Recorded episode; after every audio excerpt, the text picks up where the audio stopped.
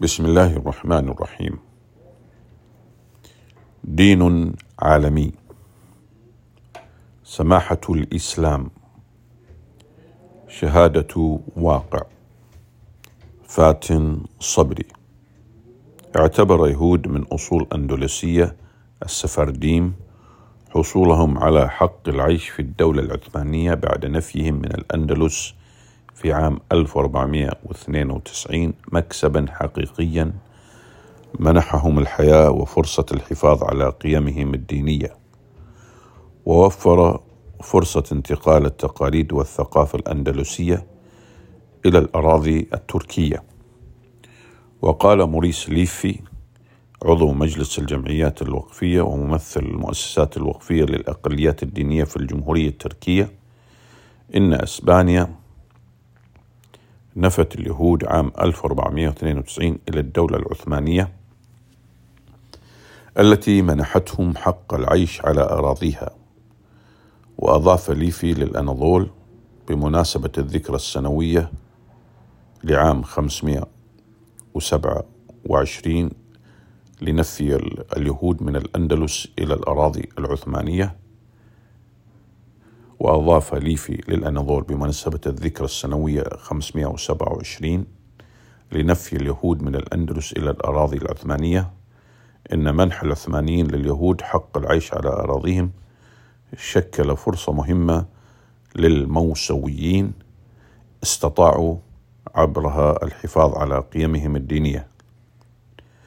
وأشار ليفي أن اليهود واجهوا صعوبات كبيرة هددت حياتهم ووجودهم إبان الامتداد المسيحي باتجاه الأندلس في العصور الوسطى وإن بقائهم في إسبانيا خلال تلك الحقبة كان سيعرضهم للقتل أو إجبارهم على تغيير دينهم على تغيير دينهم. وأضاف عاش اليهود بأمان في الأندلس لعدة قرون في ظل الدولة الأموية حتى سقوط الأندلس بيد الإسبان وتعرضهم لحملات إبادة دفعهم نحو الهروب إلى الدولة العثمانية التي شيدت أركانها وفق المنظور الحضاري الإسلامي. وتابع قائلا كان اليهود منفتحون على العمل في ظل التنوع الثقافي ويتقنون آه، مهنا مختلفة ويتعايشون بشكل جيد مع المسيحيين والمسلمين وكذلك يتعاونون مع الحرفيين والجنود والفنانين والمزارعين كل هذا أكسبهم أهمية داخل مجتمع الدولة العثمانية الطامحة للتطور. ولفت إلى أن الدولة العثمانية أيضا لم تصدر أي قانون ولم تقم بأي ممارسة تستهدف اليهود وإيذائهم وأن اليهود بدورهم عملوا على تطوير أنفسهم ليكونوا رعايا مفيدين للدولة. أليست هذه المعاملة نابعة من تعاليم نبيلة جاء بها الإسلام؟ جاذبية الإسلام. يتكرر تعليق جميل من غير المسلمين الذين سمعوا عن الإسلام لأول مرة حيث يقولون لم نكن نعرف أن هناك دين على وجه الأرض يدعو أتباعه لعبادة الخالق مباشرة بدون قديس ولا قسيس ولا أي وسيط وأنه الواحد الأحد الذي ليس له شريك في ملكه ولا ولد وأنه تعالى لا يتجسد في صورة إنسان ولا حيوان ولا صنم.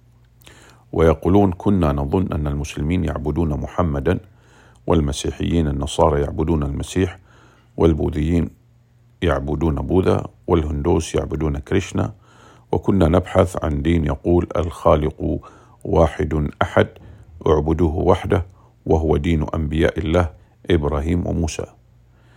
نفهم من هذا التعليق أن هناك حاجة ماسة لتبليغ الدين الصحيح لجميع الأمم ولكن مع إعطاء الجميع الحق في اختيار الدين وحرية ممارسة الشعائر الدينية التي تخص دينه دون قتل ولا إرهاب ولا إراقة دماء وهذا ما لم يوفره إلا دين الإسلام على وجه الأرض. ولم يضطر المسلمون لرفع السلاح والقتال إلا لحماية أنفسهم ودفع عدوان من اعترض طريقهم أثناء تبليغهم للدين الصحيح. لقد مكث محمد رسول الله صلى الله عليه وسلم في مكة ثلاثة عشرة, ثلاثة عشر عاما يدعو بالحجة والموعظة الحسنة بلا قتال أو إراقة دماء وكان وأصحابه مستضعفين يتعرضون للتعذيب والتنكيل ليرجعوا عن دينهم فما صرفهم هذا عن الإسلام وما زادهم إلا إصرارا على اتباع الحق فإن كان هناك إكراه ففي الصد عن الإسلام لا في اتباعه. دخل الإسلام إلى أهل يثرب المدينة النبوية بلا أي قتال فقد اقتنع سادتهم بالإسلام حين عرض حين عرضه عليهم الرسول فبايعوه بيعتي العقبة الأولى والثانية ثم أرسل إليهم مصعب بن عمير فاجتهد في دعوة أهل المدينة حتى دخل معظمهم في دين الإسلام وتحملوا في سبيله الاضطهاد فأين الإجبار في إسلام أهل المدينة؟ أما غزوات اليهود وفتح مكة ومؤتة وتبوك وغيرها فكانت تأديبا لمن خانوا العقود وخالفوا العهود والمواثيق وبدأوا بالاعتداء أو قتلوا رسل رسول الله. عندما دخل رسول الله صلى الله عليه وسلم مكة فاتحا وارتجف أعداؤه من الخوف متسائلا ما تظنون أني فاعل بكم؟ قالوا أخ كريم وابن أخ كريم. فقال اذهبوا فأنتم الطلقاء. فلماذا لم يقتلهم الرسول جميعا بهدف القتل والإجبار؟ كان المسلمون يدخلون في الغالب في معارك غير متكافئة, متكافئة, متكافئة من حيث العدد والعدة حيث كان خصمهم يتفوق عليهم تفوقا ساحقا في غزوة مؤتة. على سبيل المثال نجد أن عدد جنود المسلمين حوالي ثلاثة آلاف رجل في حين كان عدد جيش الكفار مئتي ألف مقاتل. ناهيك عن التفوق في العدة والآلة الحربية فهل سعى ثلاثة آلاف مسلم في فرض الإسلام على مئتي ألف شخص؟ إن العقائد لا تستقر في النفوس تحت وطأة السيف والقهر على الإطلاق وإنما تستقر بالإقناع وبالحجة الواضحة. ولو كانت الشعوب قد دخلت في الإسلام مجبرة فسرعان ما كانت تمردت عليه وتركته. ولكن الحقيقة التي يشهد لها التاريخ والواقع أن الشعوب الإسلامية هي أكثر الشعوب هي أكثر الشعوب تمسكا بدينها رغم ما تعانيه من اضطهادات وحروب في كثير من أنحاء العالم حتى في عصرنا هذا. من المعلوم أن هناك كثافة إسلامية في جنوب شرق آسيا في بلاد لم تطأها قدم مجاهد مسلم فاتح في بلاد لم تطأها قدم مجاهد مسلم فاتح كالفلبين وإندونيسيا فهناك عشرات بل مئات الملايين اسلموا فمن الذي أجبر هؤلاء على اعتناق الإسلام؟ وجدير بالذكر أن هؤلاء يشكلون غالبية المسلمين في عصرنا كما أن هناك كثيرا من المسلمين في دول أوروبا والأمريكيتين وهي بلاد لم يدخلها الفاتحون المسلمون وهناك أقليات مسلمة في كل الدول غير الإسلامية وهم متمسكون بالإسلام. قابل المسلمون بفتح النوبة تحت قيادة عبد الله, بن أبي السرح قابل المسلمون بفتح النوبة أو النوبة تحت قيادة عبد الله بن أبي السرح وكذلك قاموا بفتح أجزاء من غرب أفريقيا تحت قيادة عقبة بن نافع. وفي عهد دولة المرابطين تم فتح أغلب مناطق غرب أفريقيا المتمثلة في بوركينا فاسو غامبيا غينيا النيجر نيجيريا مالي موريتانيا السنغال سيراليون ساحل العاج تشاد الكاميرون كل هذه الدول ذات غالبية مسلمة بفضل فتوحات المسلمين وهم متمسكين بدينهم إلى يومنا هذا مع كل التشويه الإعلامي لدين الإسلام في وقتنا الحاضر. ونسمع يوميا عن دخول جموع في دين الإسلام أفواجا في بلاد غير إسلامية حتى ثبت بالإحصاءات الرسمية العالمية وغير الإسلامية. أن الإسلام هو أسرع الديانات انتشارا في العالم الآن جاء في دراسة الدكتور محمود السيد اعتنق كورجوز حاكم فارس من من قبل أجتاي خان الديانة الإسلامية. اعتنق كورجوز حاكم فارس من قبل من قبل أجتاي خان الديانة الإسلامية في أواخر عهده بعد اعتناق بركة خان القبيلة الذهبية 654 هجري إلى 666 هجري. آه، بعد اعتناق بركة خان العقيدة الإسلامية في أول نصر حقيقي للإسلام خاصة بعد أن تبعه السواد الأعظم من رعيته حتى إن كل رجال جيوشه كانوا مسلمين وهم مغول. وتبع ذلك توثيق الروابط السياسية بين بركة خان وبيبرس سلطان مصر وتحالف كلاهما ضد آه، آه، ضد أسرة هولاكو في بلاد فارس. يقول الله تعالى ولو شاء ربك لآمن من في الأرض كلهم جميعا. أفأنت تكره الناس حتى يكونوا مؤمنين؟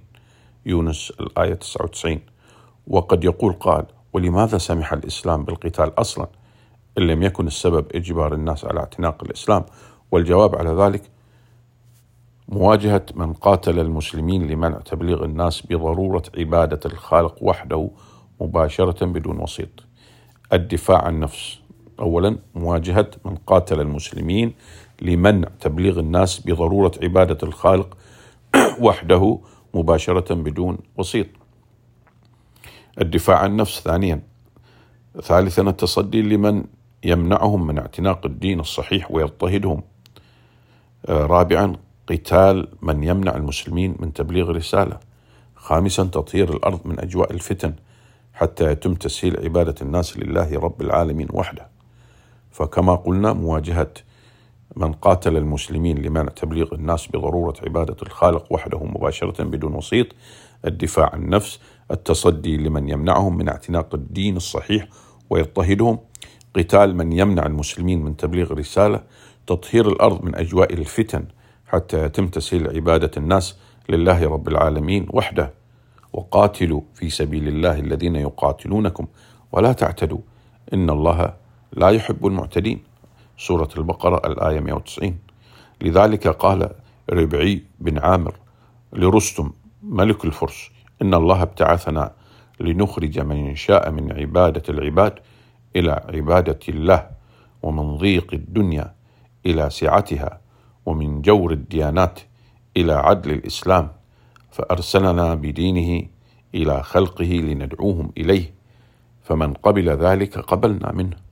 فمن قبل ذلك قبلنا منه ورجعنا عنه ومن أبى قبلنا منه الجزية وإن رفض قاتلناه حتى نظفر بالنصر. ويعني هنا من أبى وأصر على القتال وليس من أبى وأصر على البقاء على دينه ودفع الجزية واحترم حقوق المسلمين وغيرهم فهناك فرق كبير في الحالتين. قال الله تعالى وقاتلوهم حتى لا تكون فتنة ويكون الدين لله. فإن انتهوا فلا عدوان إلا على الظالمين. سورة البقرة الآية 193 ولتوضيح ذلك نقول إنك إذا أردت أن تعالج شخصا من إدمان الخمر فلا بد أن تبعده عن مكان الخمور. وإذا أردت الإنسان أن يتوب من الزنا فلا تجعله يعيش بين بيوت الدعارة. وعندما تريد أن تجعل الناس أصحاء فيجب أن توفر لهم أجواء صحية نظيفة. فالقتال في الإسلام إنما هو لإفساح الطريق للناس للاختيار بعد بين فالقتال في الإسلام إنما هو لإفساح الطريق للناس للاختيار بين عبادة الله وترك الشرك أو البقاء على دينه مقابل شروط من بينها دفع الجزية من خلال توفير أجواء إيمانية لهم تساعدهم على حرية الاعتقاد والتفريق بين الحق والباطل علما بأن الإسلام أمر الناس بالإيمان بخالق الكون وعبادته وحده. قال مفسر القرآن ابن كثير لا إكراه في الدين. أي لا تكره أحدا على الدخول في دين الإسلام فإنه بين واضح جلي دلائله وبراهينه. لا يحتاج إلى أن يكره أحد على الدخول فيه. وقال الله تعالى لا إكراه في الدين. قد تبين الرشد من الغي. سورة البقرة الآية 256 نجد خلاصة جميع ما قد سبق في أقوال غير المسلمين التالية. يقول الكاتب اللبناني النصراني أمين معلوف لو كان أجدادي مسلمين في بلد فتحته الجيوش النصرانية بدلا من كونهم مسيحيين في بلد فتحته الجيوش المسلمة لا أظن أنهم كانوا استطاعوا الاستمرار في العيش لمدة أربعة عشر قرنا في مدنهم وقراهم محتفظين بعقيدتهم. ماذا حدث فعليا لمسلمي أسبانيا وصقلية؟ لقد اختفوا حتى آخرهم. ذبحوا أو هجروا أو تم تعميدهم بالقوة. يوجد في تاريخ الإسلام ومنذ بدايات بداياته قدرة مميزة على التعايش مع الآخر. ويتابع. وفي نهاية القرن الماضي كان يوجد بين سكان إسطنبول عاصمة القوة الإسلامية الأساسية أغلبية غير مسلمة تتألف من اليونانيين من اليونانيين والأرمن واليهود. هل يمكن أن نتخيل في العصر ذاته أن يكون نصف سكان باريس أو لندن أو فيينا أو برلين من غير المسلمين آه، مسلمين أو يهود؟ آه، آسف.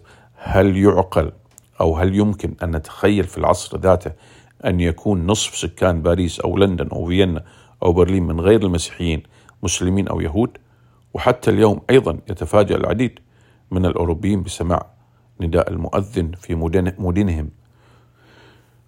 جوناثان براون أستاذ جامعي أمريكي باحث في الدراسات الإسلامية وهو رئيس تحرير موسوعة أكسفورد للإسلام والقانون اعتنق الإسلام عام 1997 ينسف في محاضرته الافتراء القائل بأن الإسلام انتشر بالسيف والإجبار ويبين أن السيف والعنف كانت سمة الحضارة الغربية وليست الإسلام.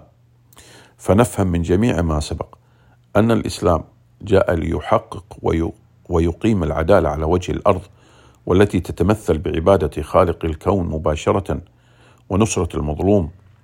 ودين جاء بهذا الهدف سينتشر بسرعة البرق دون إجبار ولا عنف. لأنه الدين الذي تهفو إليه النفوس وسرعة انتشار هذا الدين هو الواقع الذي يشهده العالم بأسره اليوم. فالدين عندنا صحيح ومعتقداته سليمة ويحث ويحفز على العلم بأسلوب روحي عقلي ومنطقي ويرفض البدع والخرافات. فالأساس عندنا موجود ولا ينقصه إلا البنيان لإعادة بناء الحضارة من جديد. الحمد لله.